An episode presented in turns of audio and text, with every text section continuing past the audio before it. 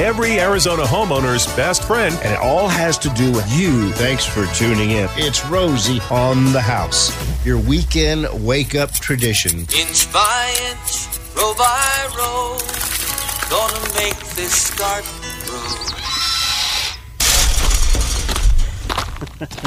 Come on around back, Arizona. 8 o'clock hour. It's Rosie on the house, third Saturday of the month. We are in the garden, in the nursery with Jay Harper. We have, uh, if you're following along on our home maintenance calendar, we're talking warm season vegetables today. And if you'd like to join the conversation, talk about your landscape or gardening, it's 1 767 4348. That's 1 Rosie for you. You can send text questions to 411923 or uh, shoot an email to info at rosieonthehouse.com if you need to snap a picture for a little help on plant or insect identification. And I can't think of a better activity to relieve stress and return to your roots and sticking your hands in a rich, earthy soil and just plant something. You got it. Just plant something. There you go. You know that uh, Gary, that inch by inch, row by row, John, Don Denver. Yeah. When I, when uh, do you remember Lee Kirk, Rosie? At, at, at way back KTAR. Lee, Lee Lee did the weekend program, and he s- started swap shop and got guys. I remember Ed, and, and, Ed uh, Phillips and Swap Shop. and, and Lee Kirk uh, got me to do a garden, the garden talk show, and that was my intro music. He found Oh, that. I didn't know that. I just thought that was a great song to start the that segment was, with. That was my intro music for years on uh, That's middle 80s. back. Yeah, yeah, middle '80s. Yep, yep. So anyway, to digress, Well, I never wanted to say it, but since you guys brought it up, you started in 1982, if I remember correctly. Your your first garden broadcast was 1982. I believe that's about right. Yeah. Yeah, that was the year I was born. And here's your son. So Thank you very much. whoever you're trying to talk about on KTAR at that time, No, I knew I you didn't didn't know. I knew you didn't know. I was talking to your dad. oh my word! Yeah, Royal Norman, who's the Oh, yeah, weather sure, anchor yeah. guy, was the was the the engine, you know, the engineer, Broadcast you engineer, know, yeah. engineer, and, Uh, he and he's a- started here as an intern. yeah, he he may have been even interning at the time, and he would somebody would call in with a question. Back then, it was not as high tech as it is now, and so he'd look it up in the Western Garden Book and put the botanical name of the plant Oh, that's on the screen. Yeah, he was really into it, so it was fun. But you know, in times of like we have now, which you know, it, I don't know that we've had anything like we have now in our time, but 9/11 and you know, even going back and you know, war history and war times and the depression gardens gardening were was a great activity. It brought communities together. You know, they did community gardens, which I guess we can't do community gardens now, but we can certainly garden in our own space. And uh, you know, fresh air and exercise is a great stress reliever, um, as well as you know, you get some food that you know who's handled it in this case. So um, I think it's I think it's a great thing to keep doing, get better at it. You know, to use this as an adv- to your advantage to improve some things. If there's some stuff in your landscape, doesn't have to be vegetable gardening. You know, just around the the house, um, in the lawn gardener landscape in any category, you can you can certainly take some time to improve it. If you're working from the house, I don't know. I'm I work from my house a lot, and I just can't. I got to get up and move around. So I'll I'll work, make phone calls, do computer stuff, and then I'll get out and go pull some weeds, and then come back and do that. So you got to get out. So I got an interesting book. You know, we have a number of different PR agencies that'll send us press release all mm. week long, and it's you know here's a topic for your broadcast. Here's a topic for the home improvement. Here's a topic, and you know it's it's always interesting to see the suggestions they come up with, and very rarely is it anything that. Um, I print out or bring in, but this one was kind of funny. If you're looking for a purpose in the garden, you know, here's a book they suggested. Can't uh, get out to a restaurant or a bar? Why not grow it in your backyard? Here's Jody Helmer's new book, Growing Your Own Cocktails, Mocktails, Tea, and Infusions. there you go. Can I borrow that book? That was one, you know, the one thing that has not been overrun in the grocery stores is the liquor department. If if you'll notice, they're still pretty well stocked. So I, I guess maybe it doesn't really go bad. It doesn't have an expiration date like the meats and the produce. So True. That's maybe the stockpile is different. I guess, yeah, don't need. I to- don't know. No, I, that that'd be an interesting read. I don't know how you can. Uh, well, we'll see, but uh, you know, certainly I have neighbors that use their citrus trees to infuse things like vodka and gin. They'll, you know, they'll infuse it with grapefruit or oranges or lemons. You can make limoncello that way. So yeah, there's you can get creative. And getting creative, we uh, we're looking to do watermelons again this summer. How close are we to uh, starting those seeds right now. right now? Yeah, yep. You're middle of March, first of April. is a good time to start watermelon seeds. And would you start those inside in seed starters or outside straight into the ground? I'd probably go straight in the ground at this point. Like we're we're warm enough and beyond, uh, you know, the threat of any kind of uh, cold event at this point. So yeah, I'd, I'd just direct seed them. And you, we, we were planning on putting it out in the orchard, and because I had heard somebody, it might have even been, I think you might have mentioned growing pumpkins in in the middle of the rows Well- between citrus orchards. So Brian Blake, who does the garden show here on KTAR tomorrow morning, Sunday mornings, uh, Whitfill Nurseries has a big farming operation in Hyder, Arizona, and it's he has a lemon grove, and he plants his watermelon plants in the well or at the base of his lemon trees. So the irrigate the drip irrigation, the irrigation waters both, and then they just cover the ground and and and grow under there. So absolutely, if you've got tree wells around the base of your trees, that'd be a great place to plant watermelons or cantaloupes, any uh, cucumbers, any kind of vining uh, vegetable like fruit or vegetable like that would would do fine that way. And are there certain watermelon types that you know you've got the Oh, seedless? there's a jillion. and- There's a jillion. Uh, Well, any any recommended desert varieties?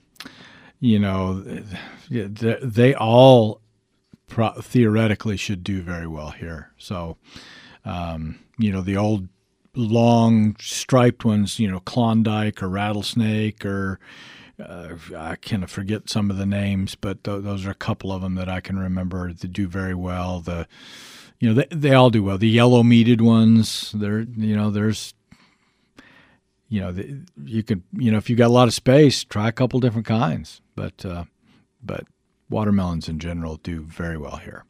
Well, we definitely do have that, um, and we also wanted to do pumpkins. Is that timing? You hold off a little bit on pumpkins still, don't Pumpkins are, are late summer, so Okay. you want to grow those at the kind of tail end of summer, going into the fall. So, uh, mid to late July would be the time to plant pumpkin seeds.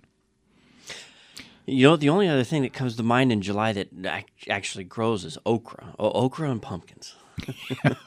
Okra, the hotter it is, the better it likes it. That's for sure. Okra, eggplant, uh, you know, tolerates the, the real extreme heat very well as, as well. So, And yep. you can grow okra in Arizona? I, I oh never gosh, knew that. yes. Oh, yeah, yeah, it does very Shrimp well. okra gumbo, here I O- come. okra is one of those.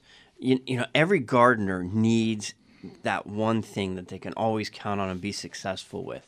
You may not always do great with your tomatoes. You end up with bottom and rot. You end up with uh, bad. But but okra is one of those almost like bulletproof guarantee you can have success with My dad, my with okra. my my grandpa was you know born in Louisiana and you know loved okra. And my dad he caught the bug. Me not so much. Uh, you know I can I can tolerate it. But one one summer my folks went away. On my folk my dad always had a huge garden at home.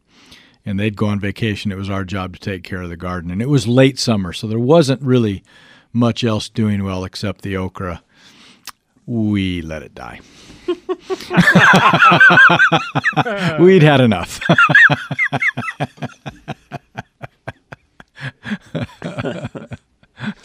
Well, the one like I can't, I can't eat okra another way different. It was kind of like zucchini. People in the Midwest with zucchini. That's why they lock their cars. Your neighbor will come by and fill your car up with zucchini if you don't. even even fried okra, you couldn't. Oh, I, you know, it's all right. Okay, You can fry a lot of things that taste good. You know, what I mean, that's a very good. put a little point. cornmeal and fry it with some onion, and it, you know, uh, what wouldn't be good? I quit growing zucchini just because of that. It all that we were doing was growing compost, and I got plenty of other of material for composting I didn't need to do.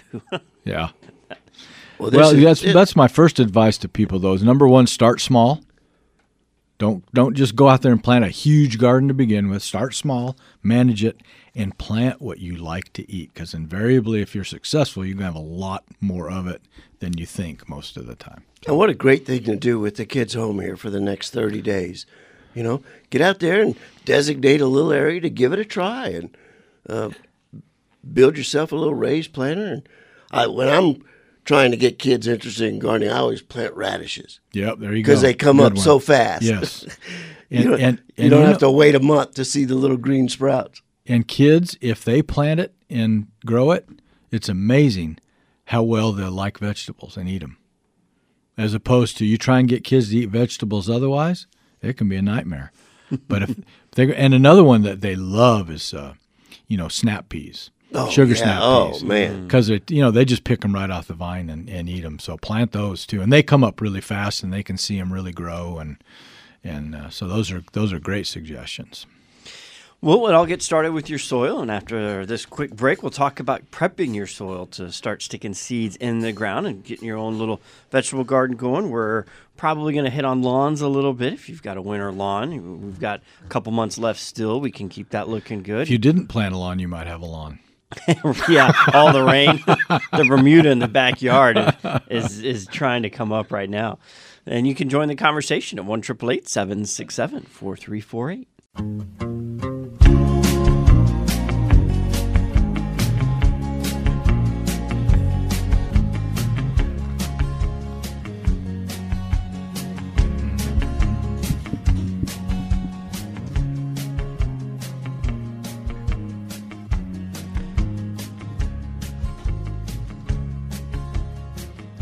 So obviously, if you look around the desert, our soil is really good at growing creosote, saguaros, mesquites.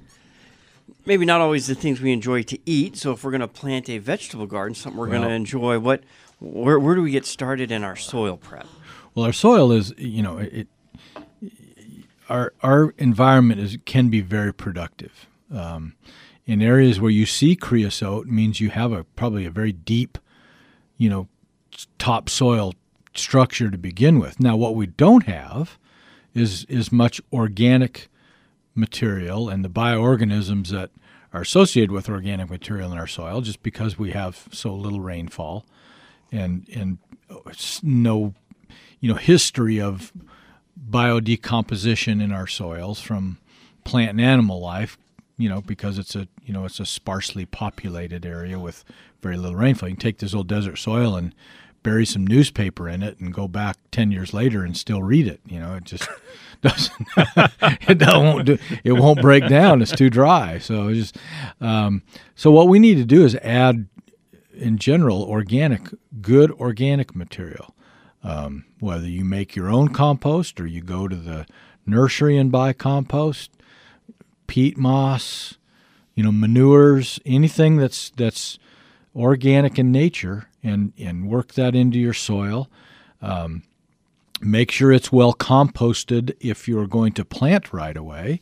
If you've got enough time you can use raw manures or you know green waste that's not completely composted and and till that in. But you, it ought to change the color of your soil. That's what i always tell people. They they come from iowa and they want they come into the nursery and they want some black dirt like i had at home. I'm like well you got to make your own black dirt here. So you buy good dark organic material and you work it in and till it in and you know maybe maybe up to a foot deep and you turn that that brown desert soil into good black earth.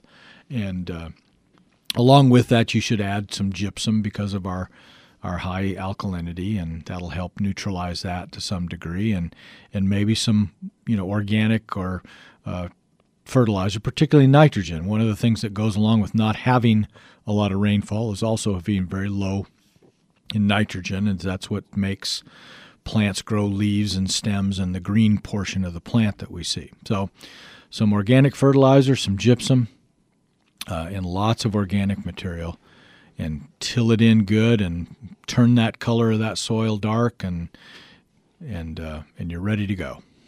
If But- you're starting a garden area from scratch, John Joe, how would you irrigate it? Well, it would depend on how big it is. Let's say it's let's say it's uh, a four by four raised planter. little four by four raised planter. I I have a uh, one of those metal galvanized horse troughs. Yeah.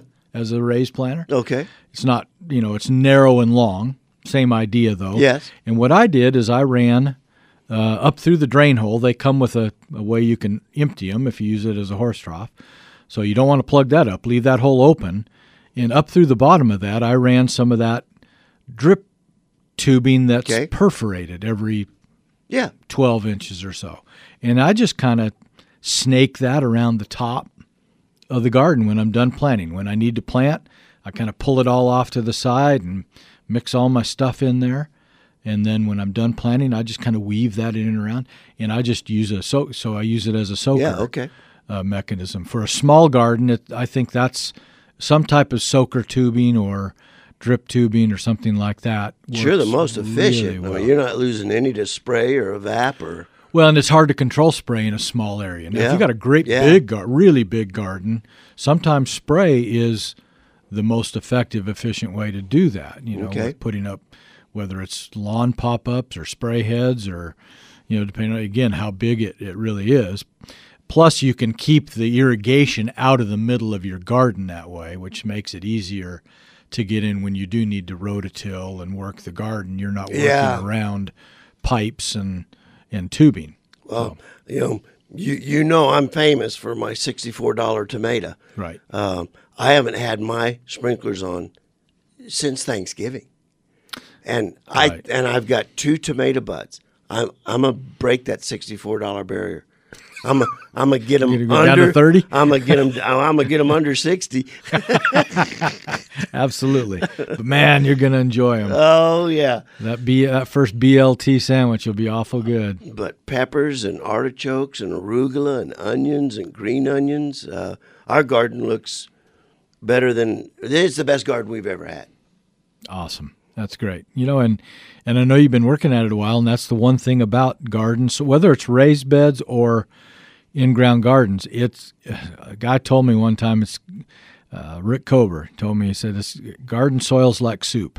It just the more you know. Oh, man. It just every, you keep adding, and every year it gets better and better. Finally, it's kind of like you hit that crescendo, uh, that critical mass with the soil. It's like okay, it's kind of like a bird dog. It finally gets it. You Yeah, know? you- you can't- soil. His soil is just like boom. Okay, I'm a garden now. You, know, you can't believe the crop of good fishing worms I got.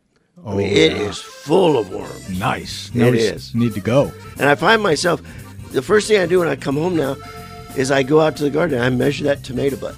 I, I, that's the first thing I do is go home and walk out to the garden. Is it making it? Is it making it? All right. Come on, baby. There ain't nothing in the world that I like better than bacon and lettuce and homegrown tomatoes. Up in the morning, out in the garden, get you a ripe one, don't get a hard one. Plant 'em in the spring, need 'em in the summer. All winter without 'em's a culinary bummer. I forget all about the sweating and digging. Every time I go out and pick me a one. Homegrown tomatoes, homegrown tomatoes. What life We're we're probably too late for starters, but could you still get tomato vines to plant in the ground? What what what depends is how when is it going to get hot? you know, so yes and no. I mean, you you know, especially if you've got a place maybe with a little afternoon shade. If you get an early variety, I wouldn't go buy a like a beefsteak or something like that now, but an early girl or even a celebrity or one of those pretty early ripening ones. Um, yeah, I still I wouldn't hesitate at all. Um, just know that you know it doesn't matter kind of what variety. Once the nighttime temperatures start staying warm, you're not going to get much production. You can keep the plants alive by shading them and doing different things, but I have my own opinion about that. Um, but uh, yeah, I guess that's a long answer to a very easy question. Yes, you can you can still plant them. I, I just wouldn't buy a little tiny starter, or obviously it's way too late for seed. Buy as big a plant as you can find right now. And then the trick with that is plant them pretty deep. So the stems on a tomato will grow roots. All those little hairs will make a root. So plant a, a, deep hole or, or lay them in a trench and then bend the end up and bury a lot of it. And you get this great big root system that way, and that pushes that plant Ooh, quicker. tip. So Interesting. don't hesitate to buy a big, lanky, what looks like might be overgrown tomato plant ever. Just plant them deep or plant them in a trench and bend the end up. Water Use It Wisely sent out a neat uh, email earlier this week about plants. Their plant of the month, and there were three bird friendly plants for small spaces, and all of them have beautiful color. You got the Chuparosa, which is one of my favorite flowering looking plants. Uh, they had the pink fairy duster, and then they had the uh, Parry's Penstemon? penstemon, which looks like uh, looks like a weed actually. It looks like- Well, yeah, I guess all, I a guess they're all weeds somewhere, um, but uh, and those are all great for attracting hummingbirds, particularly. And uh, boy, if you get a chance to, have you been for a horseback ride in the desert in the last couple of weeks? Monday. Oh my goodness gracious! The and the and the so the chu- chuparosas are just fabulous, along with everything else right now out in the desert. yeah, it seems like a lot of times it can be hard to find Arizona native plants in in the nursery. A lot of times. Well, they don't have great what I call curb appeal. A lot of the native plants in a container sitting in the nursery, uh, they just don't look that great. They don't present themselves well. It's hard to grow them to where they look good uh, in a in a cultivated environment, and they just do a lot better in the ground. And and as they're matured, they look a lot better. So so to some degree, unless you know what it's going to look like at the end or you're familiar with the plant, it can sometimes make them hard to Hard to display sell. and sell. So that's changing, uh, and it's changed a lot in the last 10 or 15 years to where there's more and more of them. And I think guys are doing a better job of growing them and making them look more presentable in the containers. So, you know, plants that that do very well in our desert soils, and then you put them in a you know nice cultivated soilless mix like you're growing you know other landscape plants in sometimes we've got to learn they need a little different kind of mix and we got to learn how to over you there was a couple of different plants when we had the nursery that we could we couldn't keep alive in the nursery we'd overwater them because they didn't need any water so we'd invariably kill them so there's some some things you have to do a little differently What? And you probably got this all the time. What's that bush that flowers right now that's yellow and smells really good? about eh, about waist to shoulder high, cassia real symmetrical. probably cassia Cassia. Mm-hmm. Has a has a sweet fragrance to it. I tell you what, we went on a walk yesterday afternoon, and it just the between the sweet acacias and the cassias and the Texas mountain laurels are just kind of at the end. But you could walk, and of course the citrus is in full bloom. You could walk by a yard and just tell, oh, they've got one. I could I could without looking tell. Yep, there's one. Yep, there it is. It's a sweet acacia over there. So, yeah, if you're uh, if your allergies are sensitive, you might want to be careful. But it's a man, it is a sensory uh, delight out there right now in the in the landscape.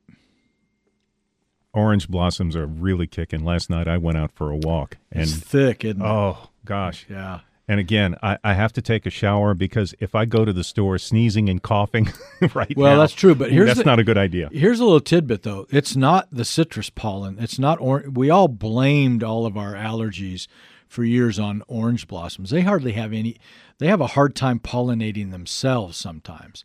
It's all the other stuff. You know, the olive trees that are in full bloom right now are just really bad. Uh, mulberries and ash and you know, of course, the weeds this year, the ragweed and the all the weeds that are out there. But enjoy the citrus. They're not the culprit. They're just getting blamed for it because they're very fragrant. And last year was the first time I'd ever had branches break because of how heavy the citrus. Yeah, that's very unusual for citrus. They can usually get very, very, very heavy, and that that citrus wood. That's what they used. They used to make longbows, archery bows, out of lemon wood because it was so flexible. So Ah, it's interesting. uh, it's hard to break a citrus tree. and, and it's hard to get a lemon branch that straight. Citrus is very.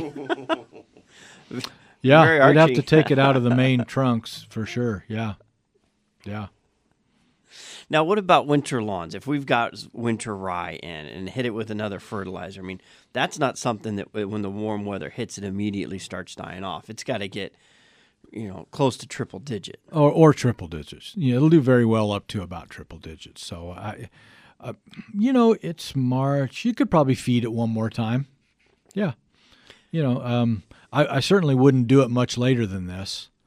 Um, fact, if and if you have a lawn you didn't overseed with all the rain and everything, they're already greening up. Oh, I'm I'm I'm mowing once a week. Yeah, Uh, some of them never even really went completely dormant this Yeah, winter. and I had Scottsdale Weed, Ray Lopez out, uh, pre-emerging it, because I lost the battle with Sage last summer. Spurge. So, I'm sorry, Spurge. Yeah. I lost the battle, and I said, Ray, I don't care if you have to come once a week all winter long, and just flood my property. I don't want to see one Spurge plant.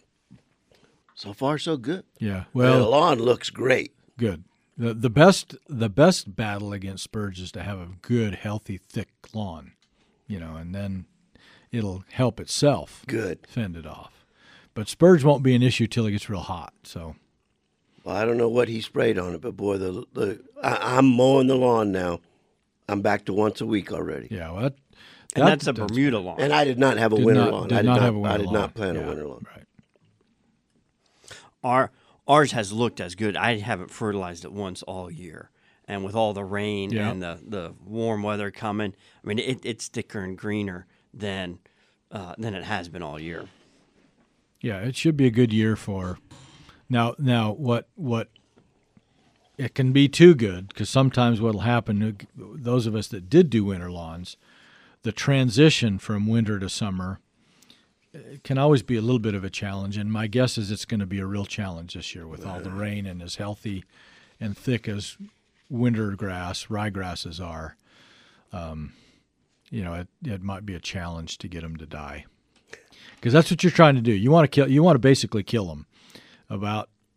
I, I would suggest about Easter, about mid-April, um, that you start lowering your mowing heights. Don't increase the water. Try and burn that ryegrass up to give that Bermuda a chance to to come back before it gets too late into the summer. So, we'll talk about that next month. That'll be right about that time. Absolutely. And uh, I've got a couple extra interesting stories that I want to talk to you about. But Arizona Nursery Association had sent an email just on different things that, hey, if you're home and you've got the kids, you know, here's some fun things you can do. Um, and a couple of things that we don't hit on regularly uh, was was flower gardens.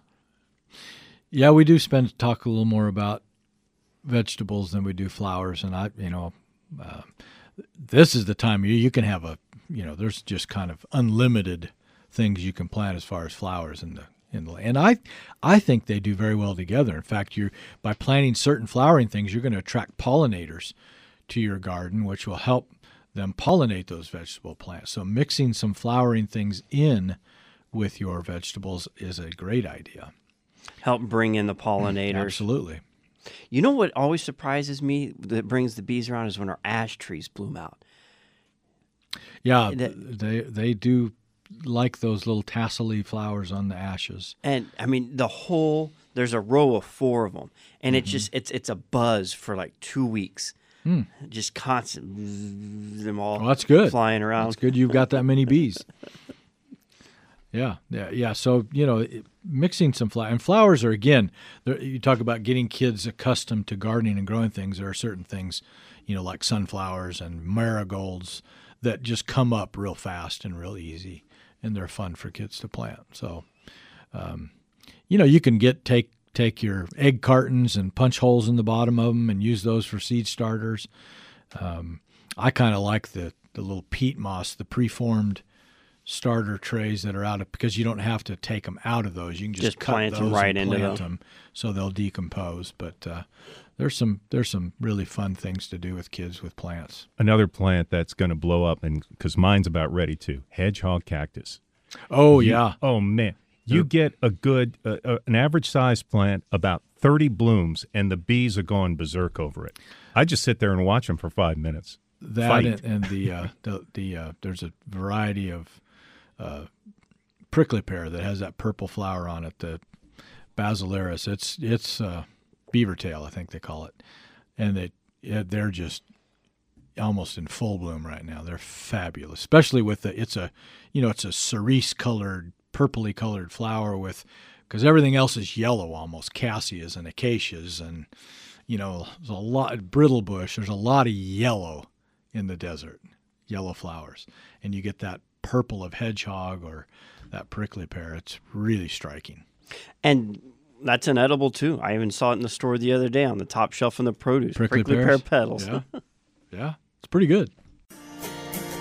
The hills were alive with wildflowers, and I was as wild, even wilder than they.